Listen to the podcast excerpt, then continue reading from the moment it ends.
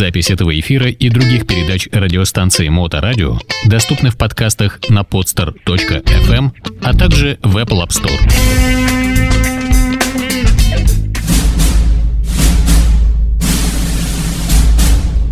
Актеры Голливуда. Карьеры и судьбы. На Моторадио.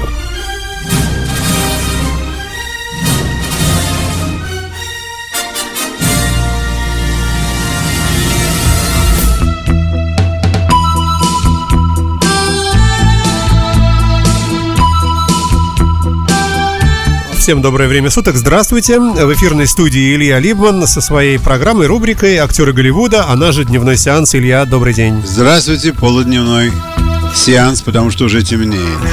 А, итак, а, я напомню нашим слушателям, что Илья а, раз в неделю в этой рубрике, в этой передаче рассказывает о каком-либо из актеров, которые особенно возбудили его на этой неделе своим творчеством. И сегодня не исключение, как, впрочем, и каждый прочий день. Итак, кто у нас сегодня?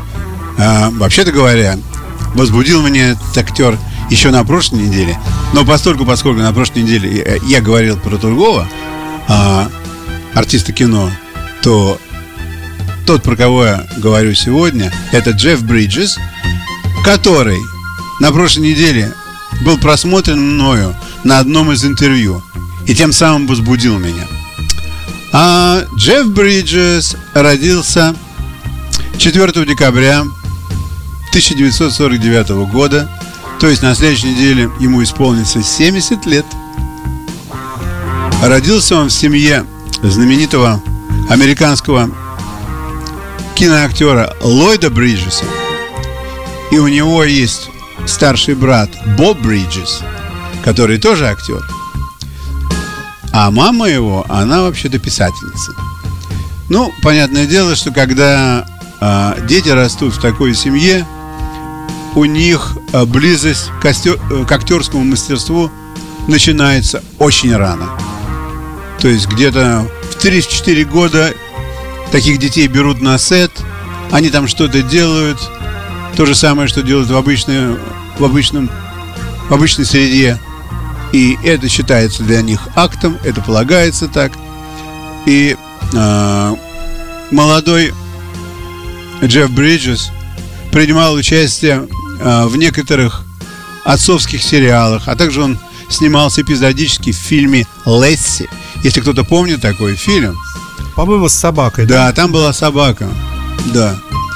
И э, он снимался там. Нельзя сказать, что был он а, ведущим артистом или нет. Скорее всего, что нет. Просто снимался и все. Но, вообще-то говоря, сниматься начал он очень рано. И в 22 года он получил свою первую Оскаровскую номинацию. В таком возрасте это значит, э, в каком же это было году? В 72-м, по-моему, да. Или в 73-м году ему было 22 года. И его номинировали, а это было, по-моему, самое первое большое кино, в котором он снимался. И ни о какой номинации вообще и речи не могло быть, потому что он не был еще, так сказать, и артистом в полном смысле этого слова. Но был он, конечно, отменным красавчиком. Он даже снялся, я смотрю, тут в Кинг-Конге в каком-то. Да, я хочу, я расскажу про это да, тоже. Да, да, хорошо. Я расскажу про это тоже. Он стал сниматься э, с раннего возраста. Ему предлагали различные роли. И он учился киноискусству, конечно, в Нью-Йорке. Закончил одну из киностудий, э, одну из студий, обучающих а, актерскому мастерству. И э, важной для, себя, для себя чертой, и не столько чертой, а вот как моментом, когда он пошел сниматься в том, в чем бы ему хотелось, это был фильм «Кинг-Конг». По нескольким а, вещам. Значит, а, когда он был ребенком и ходил в школу, по телевизору иногда показывали «Кинг-Конг» фильм, который был отснят 30-е годы. Он такой забавный, смешной да. такой, да. И а, Джефф рассказывает, что когда я в киногайде, то есть а, в рекламе шоу на неделю видел, что идет Кинг-Конг днем, потому что фильм старый, я болел. Чтобы остаться дома, чтобы Чтобы в посмотреть. школу не... Да, чтобы не идти в школу, чтобы посмотреть этот фильм. И вот когда в 70, а, по-моему, в 77 году этот фильм объявили к съемкам, 76-й. 76 год. И в этом фильме играла Джессика Ланч. Замечательная, Да, кстати. соверш- замечательная актриса. И он молодой, длинноволосый, красавец такой. Конечно, он с большим удовольствием пошел сниматься в этом фильме. Фильм очень удал- удался. Его снимали 9 месяцев. Стоил он очень много денег. Но, по-моему, все-таки он отбился. И он э, рассказывает, что был такой момент а, на съемках этого фильма, что Джессика Ланч была в руке большой обезьяны. И большая обезьяна это начи- сжимает ее. Да, да, да. И он рассказывал, что происходило на самом деле. Оказывается, вот эта большая обезьянья рука была изобретением и изготовлением итальянцев. Итальянцы приехали и привезли эту руку. Но это еще не все. Оказывается, что каждым пальцем руководил отдельный итальянец. То есть там было пять итальянцев. Внутри, прямо в каждом пальце. Я не знаю, как они какими-то кнопками там. Не, ну Джессику потрогать, конечно, может, они там... Я не знаю, там, как это было. Короче говоря, Джессику чуть не удавили. Потому что этими пятью итальянцами, которые не говорили по-английски, управлял их а, итальянский рингмейстер, который понимал и по-английски, и, по, и по-итальянски. И режиссер ему показывал, что нужно делать. Но у того было смятение, он не понимал, что нужно делать. Тогда режиссер показывал своей рукой над своей головой, как надо Ага. сжимать. И тогда он своим итальянским пальцем говорил, что нужно делать. И они что-то там перебрали. Короче говоря, Джессику Ланч чуть не удавили насмерть. Вот такая вот история произошла на съемках. Зато насколько ре- реалистично, если это эти кадры вошли. Я не знаю, наверное, это вырезали. А Джессику, а Джессику, наверное, потом откачивали. Или отпаивали. Но вот это такой момент. А, что я хочу сказать про а, Джеффа? Он, конечно, потому как он очень красив. И первый фильм, который я его видел осознанно, это был фильм в 84 году «Стармен». Там, где он играет пришельца. Он совершенно великолепный пришелец.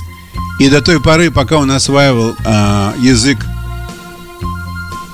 э, граждан Земли, фильм этот смотреть было очень просто э, для пришельцев в Америку из России. То есть там не было никакого языка, потому что все происходило, то есть то, что происходит, то и происходит. Никто ни с кем не разговаривает.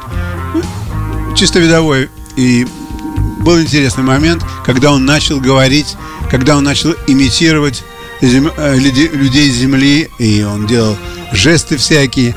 Но вообще-то он, так сказать, э, перевоплощенный, я даже не знаю, я уже точно, точно не помню. Он, это был живой организм, который потерпел катастрофу а, в земляной атмосфере. В атмосфере Земли. да, в атмосфере Земли, да. И единственный выше- э, способ выше для не- для него было продержаться на Земле сколько-то времени, пока за ним э, откуда не пришлют Спасательная чего- да. экспедиция, Да, пока да. за ним не приедут.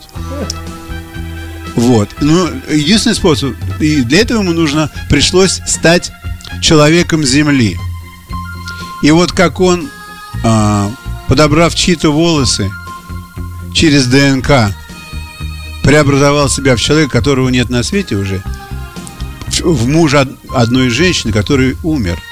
И он к этой женщине пришел, она на него смотрит, и она там чуть не тронулась, потому что и мужа нету, она его похоронила, и вдруг он ходит и голый. Да, слушайте, это называется Стармен. Да, наверное, обязательно посмотрите, совершенно классный фильм. Человек со звезды. Да, ну, можно сказать так. И я помню этот фильм, он меня настолько поразил, он был настолько не русским фильмом по своей задумке и по всем делам. Я помню, это, это был год 84 Я думал, что я один такой, в общем-то, оказалось, что нет. Я разговаривал об этом фильме со многими своими русскими сотрудниками, и все были в, в таком же состоянии духа. Всем фильм очень понравился. 84 год, 1900. Да, 1984. Слушайте, ну, э, я не знаю, у вас запланировано или нет, но вот я из этой фильмографии, я бы выделил Большого Любовского, конечно. Ну, конечно, Большой Любовский это совершенно другая вещь. Это, да, тоже целая эпоха. Кстати да. говоря, именно из интервью про Большого Любовского я и выбрал Джеффа Бриджеса для сегодняшней передачи, потому что а, это интервью они давали втроем. А, значит, сам Большой Любовский, Дуд и а, Джон Гудман, который играл ветерана, и, конечно, Дэнни. И это- про этот фильм, конечно, можно говорить, сделать отдельную передачу, потому что это культовый фильм. И это, он не стал культовым фильмом сразу. Его выпустили в 98 году, и он имел очень низкий сбор, пока люди не врубились вообще, что это В такое. этот юмор Это такой, а да. сейчас это сплошные цитаты. Да, То есть да. каждая, каждая линия это цитата. Все говорят цитатами из Большого Лебовского. И там очень много F-бомб. Очень много. И у, людей, которые смотрели это кино, а, создавалось такое впечатление, что артисты там не играют, а импровизируют. Но вот на этом интервью, кстати говоря, все артисты сказали, что все F-бомбы, они были написаны братьями Коэн. Все ругательства до одного. Ни одной импровизации там нету. Вот насколько Коэн знали, что они хотят. Э, Тоже великолепные братья, Э- э, тоже Brothers, мы уже говорили. Да, это недавно. тоже Brothers. Ну, и еще хочется сказать одну такую вещь, что вообще-то говоря, чем он еще хорош? Он артист, который не отрывается от сценария. То есть ему нужен обязательно сценарий. И когда они снимали первый Iron Man а, и показали фильм ну, а, компании Marvel, Marvel сказали, им совершенно это не нравится. И все артисты стали на дыбы вообще. Что такое? Мы должны снимать. Фильм стоит 200 миллионов. Что мы будем делать? И тогда он и Ричард, а, то есть Роберт Джуниор и третий человек, я не помню его фамилию, они собрались, и они написали все сами, чтобы Марвел понравилось, чтобы они могли снять этот фильм. И они сделали это. И удалось. И удалось. И Марвелу понравилось. И Марвелу понравилось. Ой. Ну, кроме того, конечно, он совершенно замечательный фотограф. Он фотографирует много для себя и делает выставки. И кроме того, он совершенно замечательный гитарист и музыкант. Вот этого я не знал. Да, у него есть, а, по-моему, 5 или 6 дисков. И он играет на фортепиано с своих детских лет. И на гитаре тоже с детских лет. И, по-моему, первый фильм, на котором ему, удалось поиграть на гитаре, он в этом фильме снимался с, с Крисом Кристоферсоном. Ого. Да, конечно. А как? По мелочам никто пачкаться не будет. То есть все, все очень хорошо и здорово у него. И он, конечно, играет на гитаре здорово и поет тоже здорово. А, Фолк-мюзик. Очень. Слушайте, ну вот я смотрю, Оскар 2010 год, э, Золотой глобус тоже 2010 год, премия гильдии киноактеров. Нет, он больше, это я не там смотрю. Он весь вообще в наградах, слушайте. Ну, конечно. Все- Чел- человек, который снялся больше, чем в 100. Лучшая мужская роль, лучшая мужская роль второго плана, э, лучшая мужская роль в, в драме, лучшая мужская, мужская роль комедия или мюзикл. Э, господи, премия какого-то Сесилия де Миля. Тут сколько всего. Лучший, э, лучшая мужская роль в мини-сериале. И, ой, очень много, да, бесконечно. Просто, Ну и при этом он не очень богат. По-моему, у него всего 65 миллионов. ну, как-то, да, как-то Ну, даже... в общем-то, а, еще одна такая заслуженная вещь, я считаю, а, для американского артиста нашего времени. Он женат на одной и той же женщине э, с 77 года Ага. и никогда с ней не разводился. Ну, посочувствуем ей, да? Да, можно им посочувствовать, конечно. Я думаю, что она его большая болельщица, конечно. Все эти годы. Ну, ой, хороший Ну, пр- предмет и- для обожания. Я думаю, что да. Он, конечно, был красавчиком, будь здоров, как. И остается. Да, да, да, да, да. Весь в бороде, он на фотографиях. Да, и вот, хотя среди фильмов почему-то не пишут про фильм а, The Fabulous Baker Boys, там, где он играет со своим братом Бо и Мишель Пфайфер. Она играет клубную певичку, которая лежит на, на рояле. Это совершенно классный фильм посмотреть, если кто-то не видел. Я с обожанием смотрю этот фильм. Они такие оба красивые. а в черных костюмах и молодая Пфайфер. Ой, ну что, будем завершаться потихонечку? Да, будем завершаться. Это была программа «Актеры Голливуда», она же «Дневной сеанс». Э, Замечательный Илья Либман э, готовит э, раз в неделю и представляет вам, ну, вместе со мной, этот, этот материал. Так что ждите следующих выпусков. И большое спасибо. Могу вам, сказать уже сейчас, что я знаю, кто будет следующим. Сохраним интригу, да? Да, мы сохраним интригу. Но человек, конечно, совершенно неадекватный, как говорят здесь. Ой, по под эту марку много кто попадет, мне кажется. А, ну что ж, э, спасибо вам большое. Большое, и, пожалуйста. Да, всего, всего, всего всем самого доброго и наилучшего. До, До свидания. свидания всем. Актеры Голливуда. Карьеры и судьбы. На Моторадио.